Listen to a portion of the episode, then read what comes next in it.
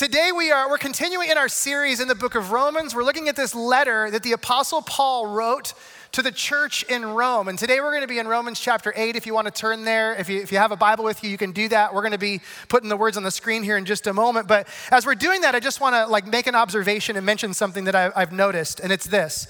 It has become increasingly difficult to get physically lost these days. I was thinking about this the other day. I, I thought, um, you know, you can get turned around or you can miss a street or you can go maybe the wrong way. But with maps on our phones and GPS satellites in the sky, it's pretty difficult um, to get really lost these days, right? And it's pretty easy to get back on track, physically speaking. Um, there was a time, some of us remember this, there was a time when we had these physical, like trifold pieces of paper that we used to travel with. Anyone remember like traveling with the Atlas? You know, like my family, we had a big book, you know, it was like this massive thing because who knows, you might end up in Louisiana and need to look at it all of a sudden. You know, you travel with the whole US continent, you know, right there. So, so um, we had these maps and, and it was really interesting because if you were traveling with one of those and if you got lost, before you could do anything, before you get unlost, you actually had to figure out where you were. Remember that? That was like a thing. You're like, I, I don't know where I am. You know, and you like have this moment where you kind of look at whoever you're traveling with. You're like, where, where are we? You're like, I don't know where we are. And like, there's no little triangle on the corner of the map that you press that just suddenly lights up where you are and says you are here. That didn't happen. And so you would sit Remember this? You would sit, those of you that remember, please, maybe you're old enough you don't remember, but um, you remember when you had a map, you would sit and be like, okay, are we here? And this is where you fought with whoever you're traveling with. They're like, no, no, see that mountain? That mountain's here. You're like, no, but this street. And so you would argue about it, and, and you couldn't go anywhere until you figured it out. You couldn't get to your destination. And, and today it's just so easy. You know, it's like Shazam, here I am, and here's the directions to your place. But back then, that's the way it was. And, and I mention this because, in my mind, um, today is one of those like, you are here kind of moments where we pause and we sort of collectively assess this is where we are. This is where we are as individuals, but this is also where we are as a church. This is what we've been through. This is um, this is what we think about where we're going. And so we need to assess where we are because that influences our capacity to get where I think we all want to get to together. This is a day when we consider our present circumstances and we dream about where we're headed. We, we look at the moment that we're in, but then we also turn our vision to the horizon and say, where can we go?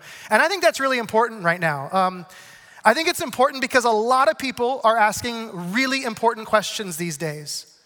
Uh, I'm hearing it all the time because I think uh, the circumstances of the past several years have just stirred up uh, a certain level of uncertainty in our hearts. And so I hear more people today, inside, outside the church, in neighborhoods, in our community, I hear people asking really big questions these days questions about the purpose of life. I, I have, I'm just finding more and more people sort of scratching their heads and wondering, like, why are we here? Why am I on this planet? Like, what is the reason that I take oxygen in and blow carbon dioxide out and do all these things that I do? Like, what's the purpose of my life? I, am hearing these questions. Like, people are really wrestling with these things. Or, or where do I belong? Like, as I look around at society and I look at all the different groups of people, which one do I fit in and, and who do I identify with and what am I really a part of? I think people are wondering, what am I a part of? Like, where do I, where do I get this sense of community? Um, where, where do we get our identity from?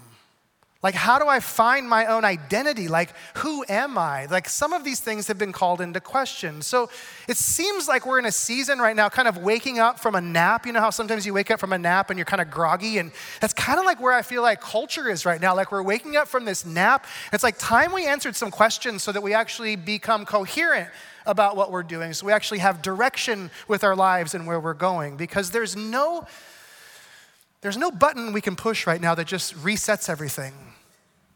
And yet, moving forward with a sense of peace and purpose requires that we answer these questions.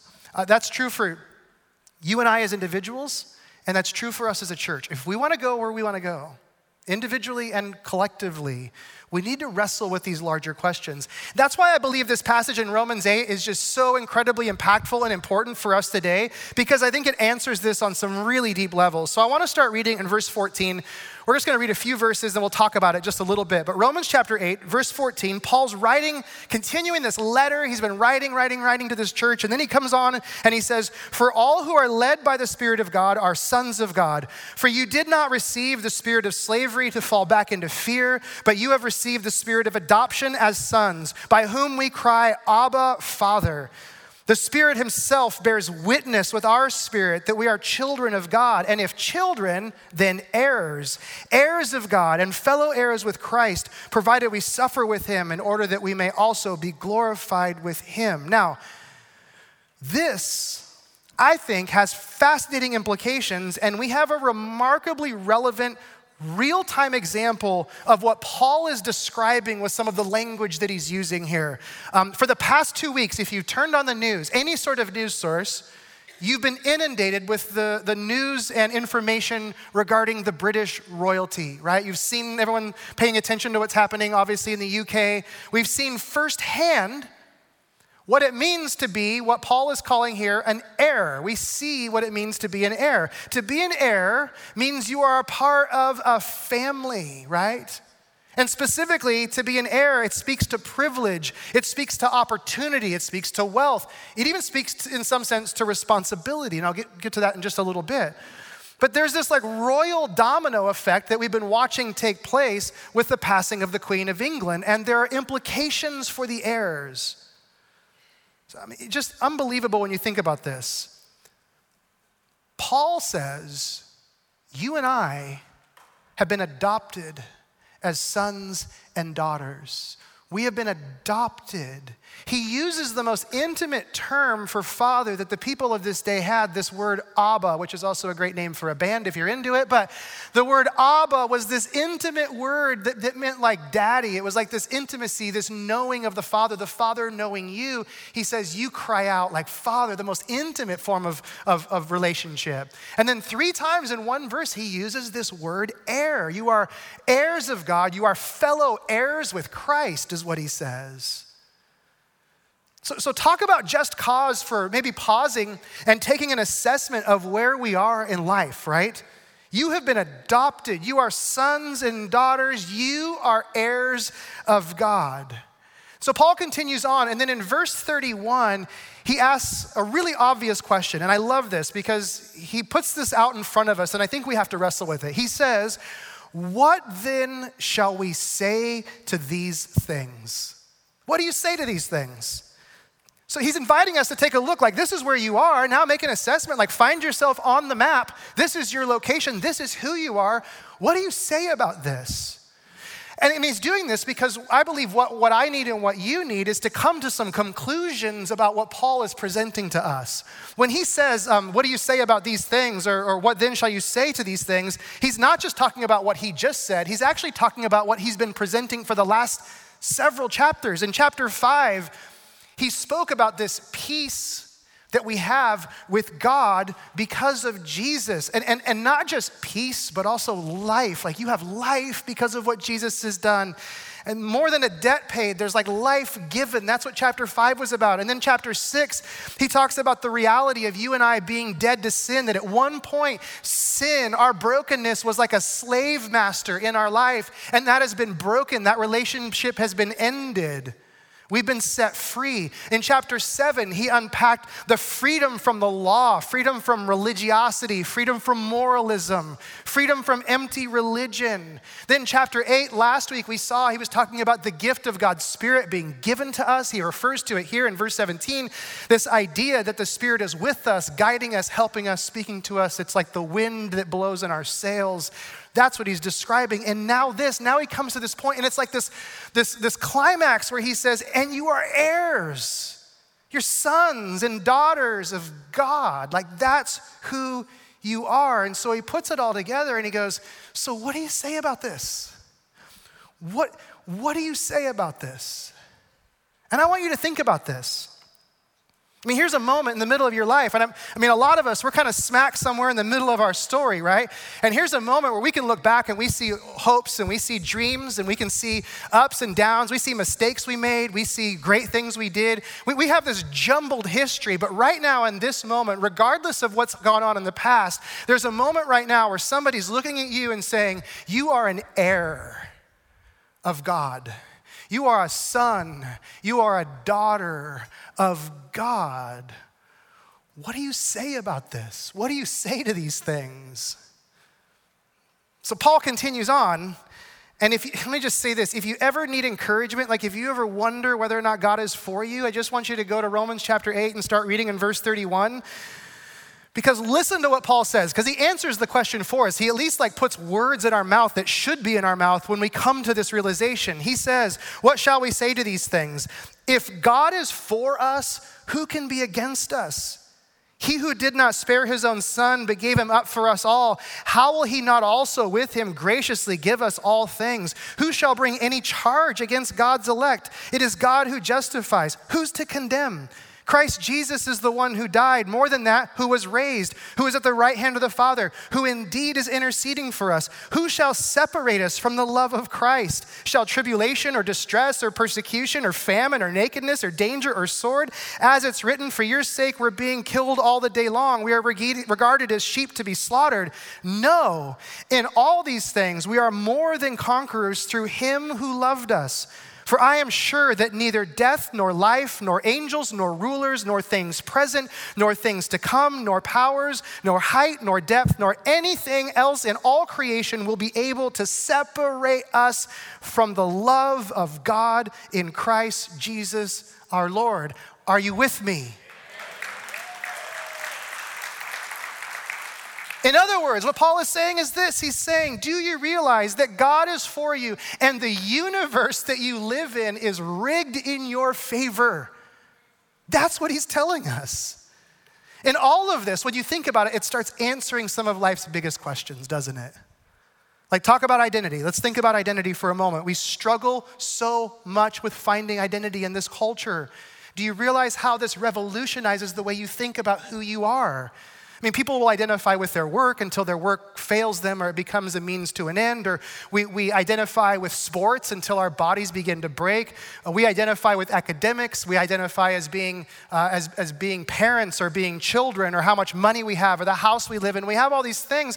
All of those things eventually fade, they all eventually let us down. But when you hear this, when you hear what Paul just said, like, you are sons and daughters, like, who can condemn you? Who can bring a charge against you? Who can take anything from you? Like, nobody. What can separate you? No one can.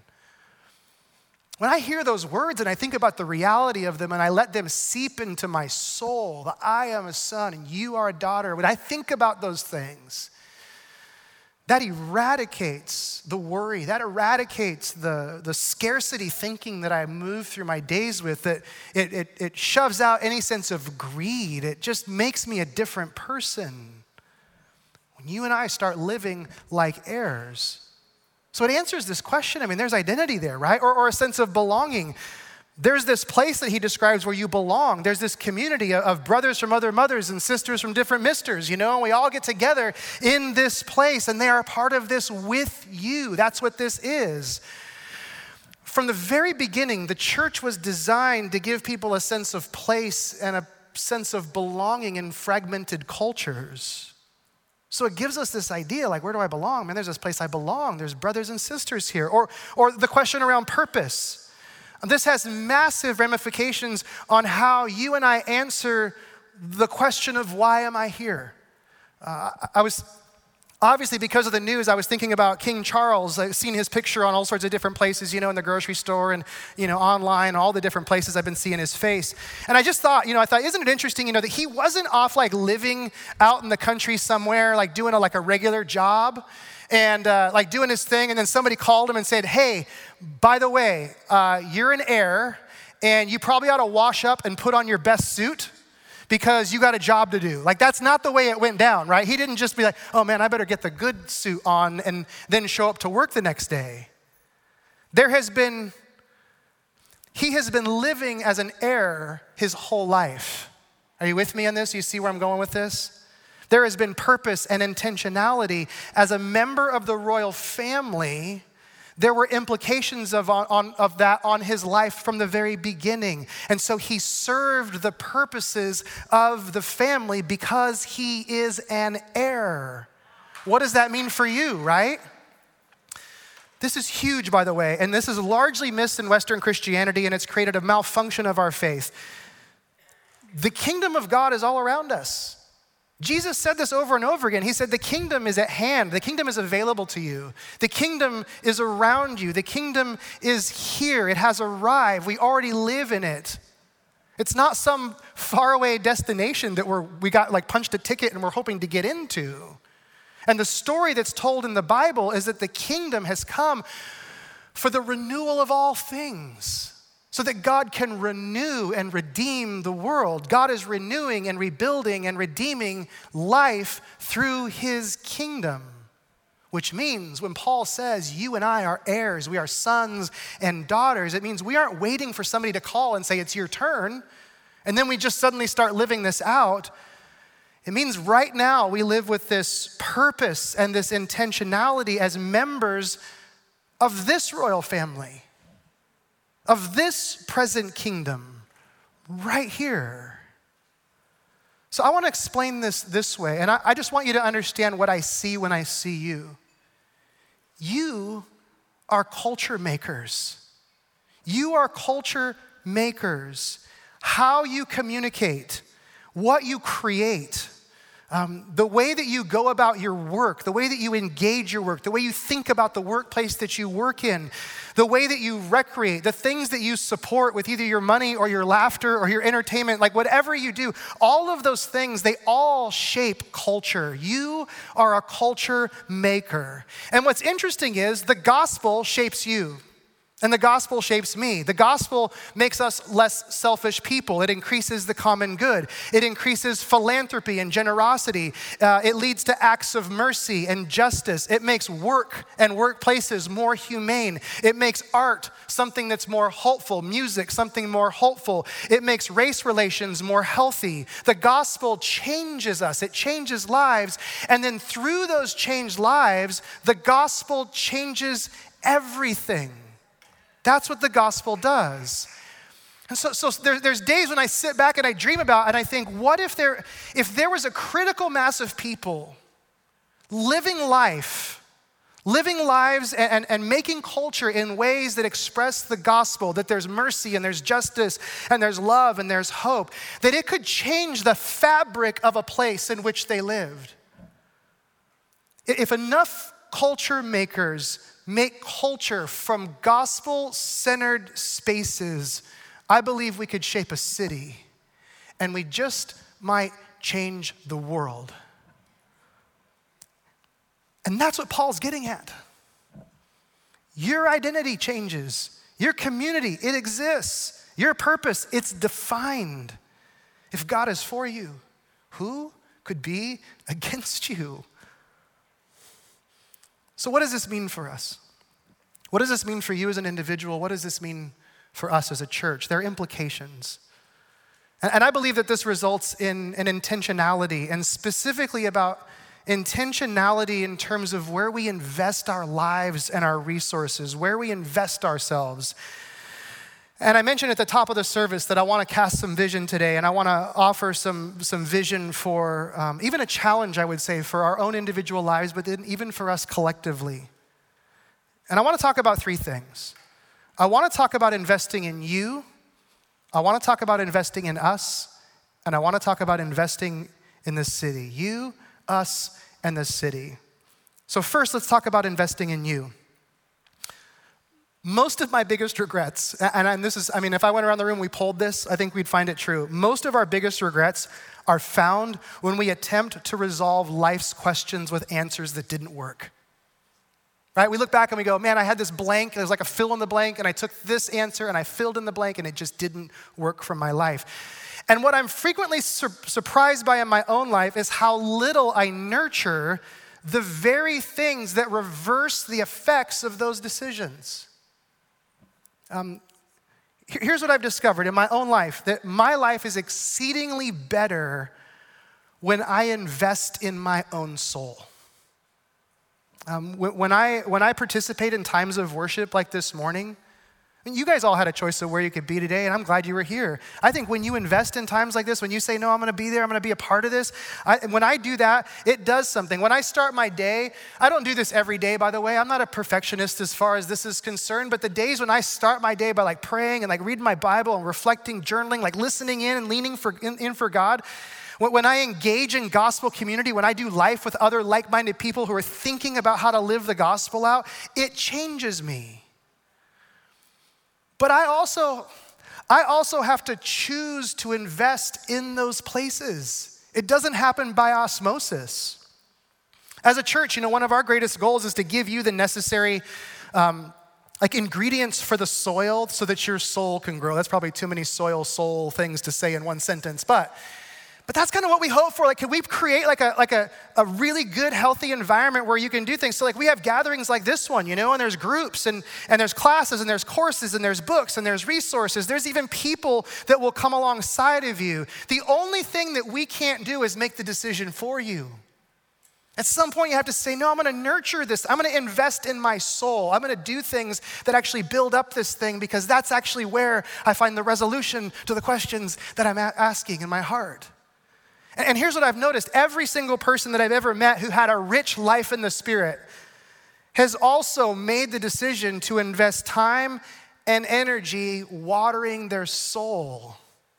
Like they worked the gospel into their lives. They, they thought about like how does this how does this influence the way I do my job or the way I live with my family or the way I interact with my neighbors? They've worked it out. And so that's my first challenge. If you're in error because of the gospel, where are you letting the gospel soak into your life? What kind of effort? Are you investing in yourself? Are you investing in your own soul? Second thing I said is, is us, investing in us. Um, by the way, let me just say this. My objective and our staff here at B4, our objective is not to build a great church. That is not our goal. Our goal is to build a great city. Our goal is to shape the city by shaping people with the gospel. But the way that we shape people is through the local church. Uh, I've said for years, I truly believe this Jesus is the hope of the world. The crazy thing is, He made us the delivery system. So, in that regard, I think church matters. This matters. What we do together matters. And, and I think there are few things that are as beautiful or life giving as when the church, like the local church, is firing on all eight cylinders and it's like doing all the things like God wanted his church to do and be, like all of that. I think it's beautiful. But the truth is, it doesn't happen without you. Um, our desire here is to create a culture of service, not a culture of being served. Um, it's, it's kind of an interesting thing, you know. I think sometimes we treat everything like Walmart or Costco, you know, where like we walk in and we know what we want, we got our list, and so we come in, it's sort of self serve, grab the things off your shelf, do your thing, get in the shortest line, get to your car, and go home. And it's easy to translate that to the church and start treating the church like Walmart, you know, like you come in, you get your stuff, and you, and you do what you wanted to do, and then you get out and you go. But I just want to challenge your thinking that this is not, this isn't a spectator sport, this isn't a big box store. I want you to think about this more as a, as a farmer's market, right? And like we all bring what we have to the market like every Sunday. You know, we're bringing things. Maybe it's on Saturday, maybe it's on Wednesday, but we're bringing stuff, right? And so some of you, you know, you're like, you got honeybees and you're growing your honey in the, in the backyard. And some of you make soap because that seems like everyone sells that at farmer's market is homemade soap. So some of you are making soap and some of you got soy beeswax candles that you're doing. You know, we all got our own thing, right? You've all, you got vegetables, but you bring it together. And that's what the local church is intended to be this place where we serve each other and we bring it together. And it's more organic farmer's market than it is Costco. Are you with me on this?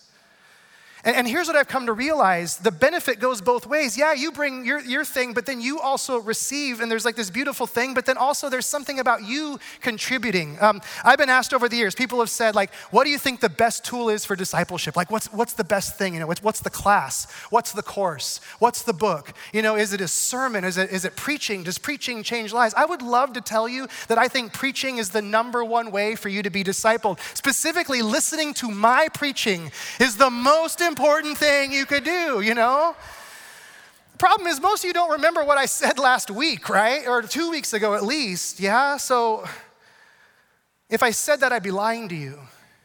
And what I have said for 25 years, and this has been my experience, it's been what I have observed, is this the best way to get into community, the best way to be transformed by the gospel is to roll your sleeves up and serve.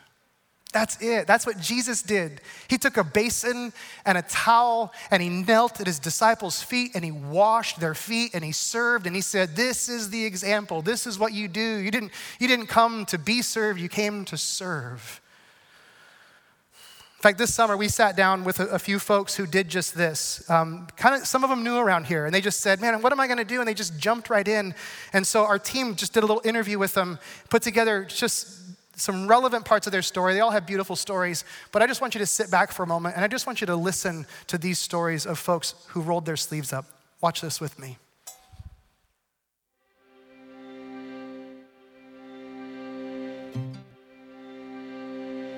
My name is Mackenzie, and I've been serving in kids ministry for almost a year. I moved to Beaverton about two years ago, and when I started coming to B4, I really wanted to get connected, so I reached out to the volunteers department and they connected me with the kids ministry.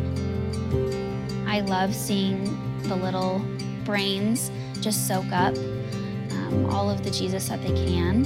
And it's so cool to see them dancing and singing and laughing.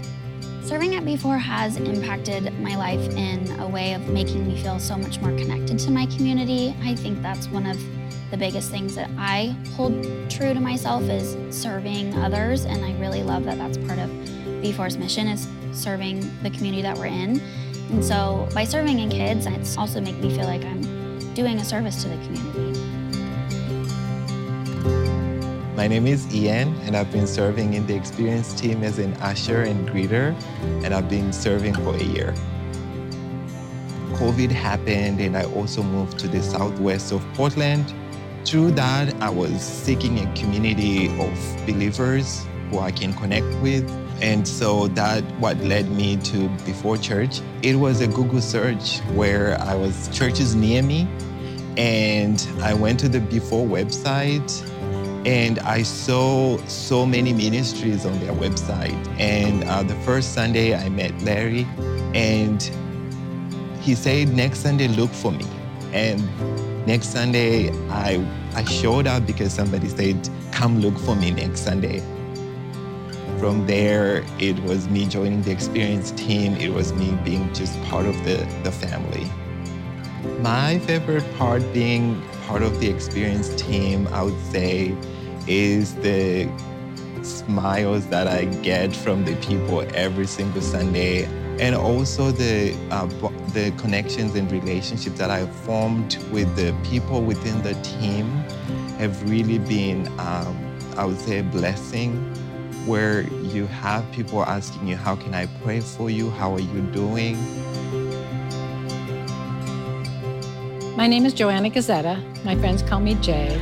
I serve on the City Serve Ministry and have been doing that for the last 18 months. So, four years ago, I was baptized here and I really wanted to serve the Lord, but I didn't know what I should be doing the Lord opened my eyes to say, you need to take your skills as a landscape designer and go out and start helping these homebound elderly people. Uh, Tim and I were just two of us working this one house. And it was in Beaverton, and it, the weeds were up to our waist. And we looked down the street, and along comes this woman with three kids. And they walk up to this us and they go, Do you need some help? And we said, well, sure. So they got in, they worked so hard. And then the neighbors across the street, a woman and her child, her high schooler came over and they said, Can we help? And I said, Yes. And so what it made me realize there touched me so much that when we go into these neighborhoods, people are watching. And that's what I hope to do with the neighborhoods that people will come out and they go, We want to take care of our neighbor. And I believe that that will happen.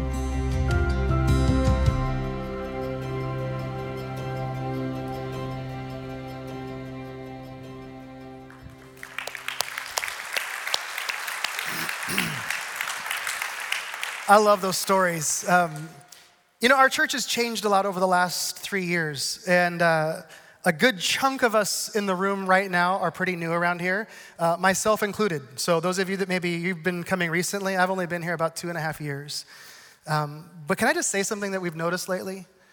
God is up to something at our church some really cool things that are happening around here. In fact, here's just an interesting stat. We were just talking as a staff this week at one point, and I found this out that 481 of the kids that have attended our church in the last year, it was their first time coming to our church. 481. That's a lot of new folks coming. Yeah, that's really good news.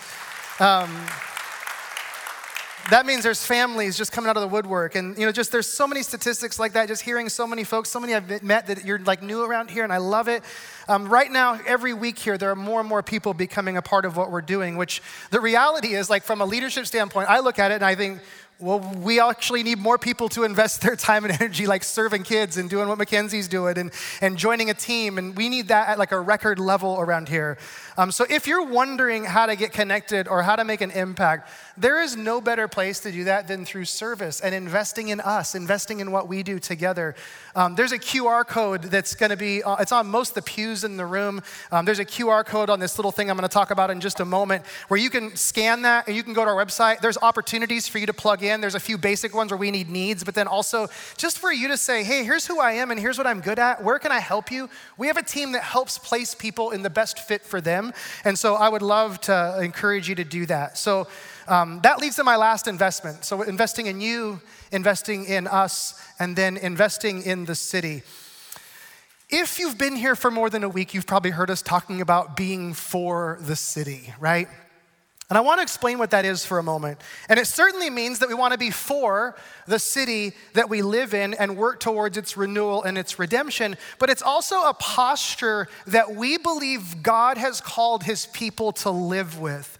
Uh, it's actually rooted in Jeremiah chapter 29, but it's sprinkled throughout all of the scripture. And it's this idea that is really simple that God has called his people to seek the shalom of the places where he has taken them. Like wherever you are, God brought you there so that you could seek the peace, the prosperity, the goodness of those places, to work for mercy and justice, to engage in the good of the people, to, to be a force for renewal and, and redemption. That means that for us, when I think about what we're called to do, we are called to make a difference in the Portland metro area and around the world because we are for the city. We carry this posture. Um, historically, here at B4, and I'm just going to explain this for those of you that are new. Um, historically, during the Advent season, so coming up in December, we would talk for a few weeks about all the projects that we want to do around the world, the impact that we want to make, and then we would, you know, ask you to give above and beyond your normal giving for those four weeks. And then we would say, well, here's the money we have. Like, okay, like, what do you think we might be able to do this next year with all this like extra that, that you we've brought in? And uh, this year, we're going to change that. We're doing things a little differently by starting this conversation now. And we're doing this because we don't want to just sit and say, What do you think we could do? We have a sense of what God's asking us to do. We have high expectations for the year to come. And we're launching a new, a new initiative that's called the For the City Initiative. And we're narrowing our focus and expanding our impact specifically over the next 18 months. Um, and we want to see us invest for impact. How do we invest for impact in our city? And so, as a result, we're focusing primarily on four things water, education, poverty, and churches. And I want to talk about each one of these water, poverty, education, and churches. The, the first thing is water. Um, it seems ironic to me as we kind of come out of this season of pandemic. We're so afraid of a disease. We took all of these efforts to try to protect people. It's kind of mind blowing. It actually is heartbreaking for me when I sit back and I realize the number one humanitarian crisis in the world, the number one killer in the world is waterborne illness. A lack of clean drinking water kills more people every year than any other single thing. And it's solvable. Like it's fixable. It's something we can actually we can do something about it. And, and so for years, you know, we've kind of uniquely had this like unique space here at B4 where we've been called into certain situations to provide clean water, and we've developed in house municipal water systems that can be delivered to various villages and cities.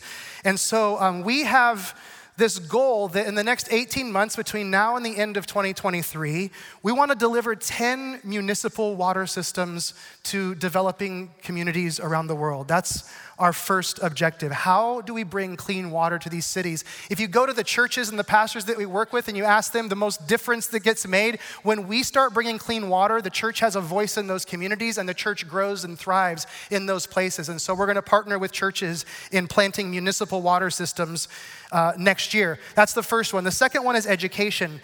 Uh, I asked uh, Mark Nicholas, who leads our justice and mercy ministry around here, I said, hey, if I were to just say how many kids around the world, like we do a lot of things, we support tons of missionaries and organizations, but I said, what's the hard number on the number of kids that, like, if we weren't here, like if B4 just evaporated, they wouldn't get educated, they might not get fed, like they like their life would be radically different if we weren't here. And he said that number is actually pretty hard, pretty easy to nail down. He said it's around 500.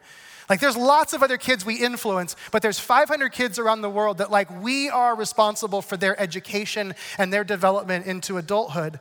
And so we sat together, and it took us a long time to get to 500. And I said, What do you think about us doing a 1,000? Can we get to a 1,000 by the end of next year? That means building a school or two or three or four by the end of next year. And Mark said, I think we can do it. I think it's time that we do it. And so our goal is that we want to educate a 1,000. We want to be continually educating a 1,000 kids by the end of 2023 in the developing world. That's the education piece.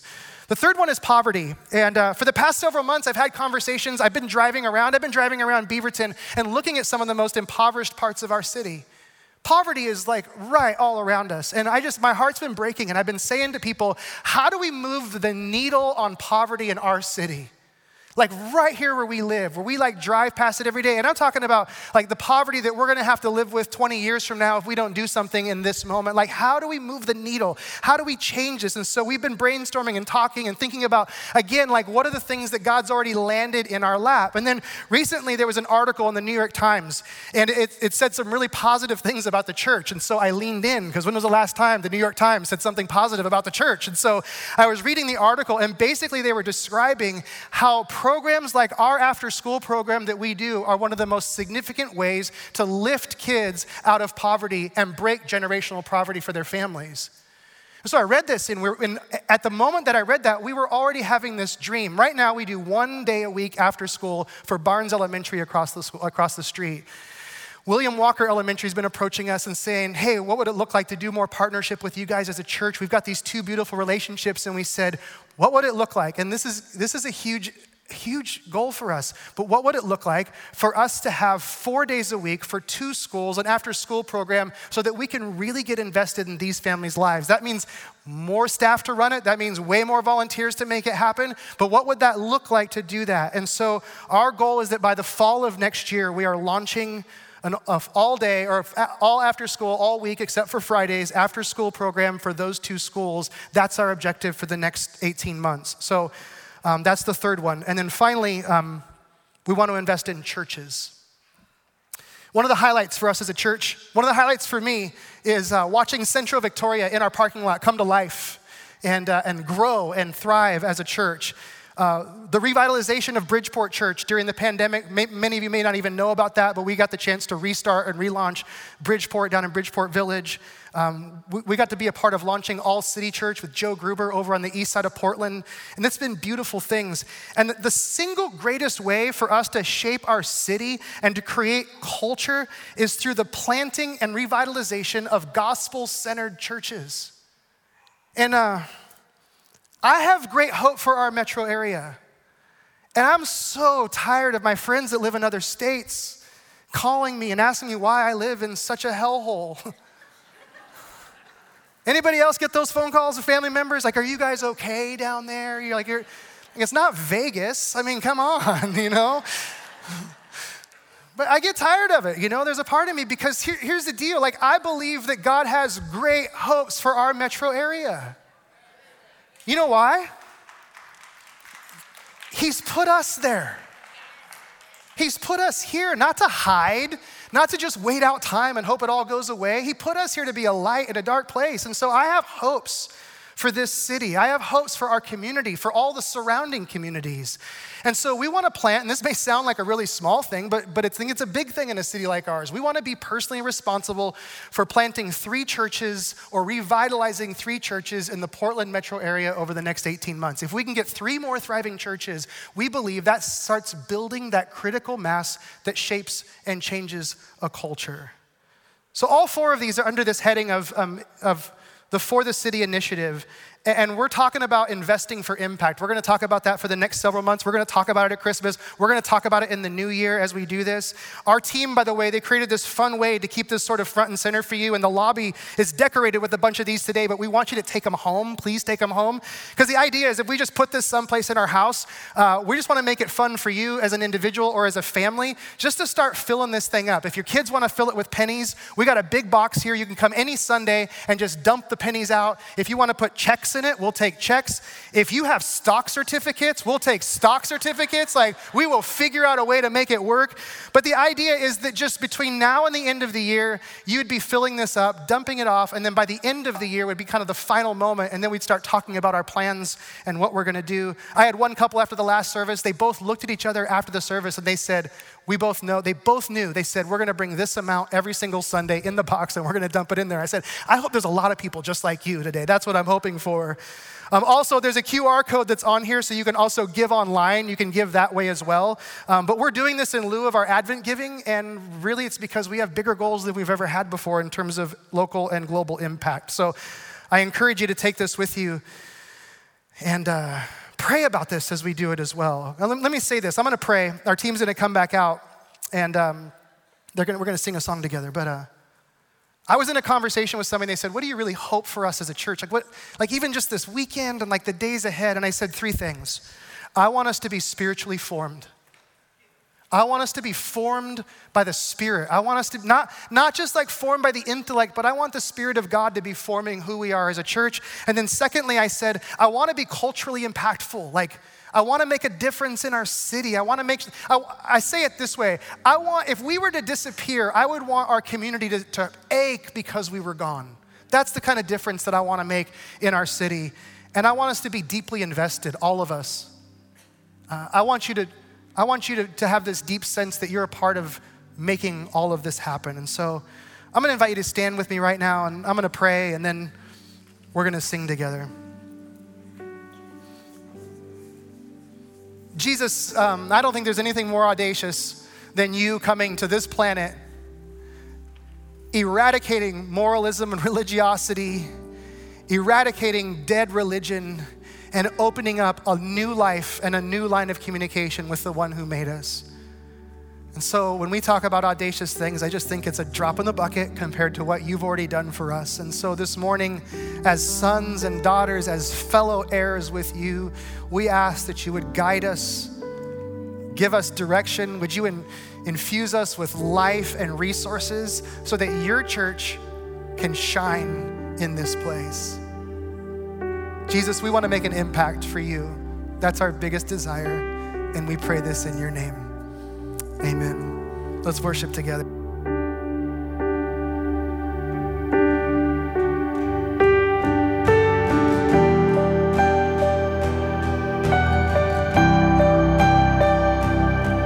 Let's just sing this out, not only in agreement and out of a posture of receiving,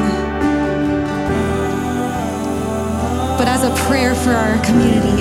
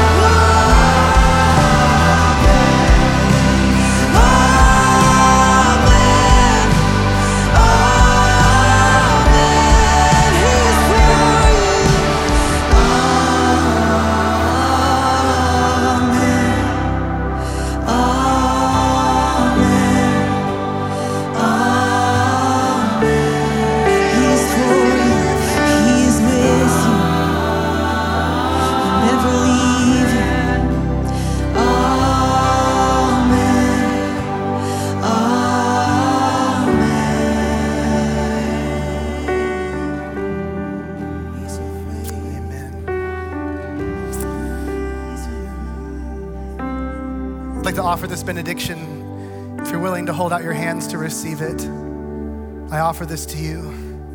May the favor of the Lord be upon you. And may you know that He is with you, that you are heirs, you are sons, and you are daughters, and there is nothing that can separate you from the love of God. Amen. Amen. We love you guys so much.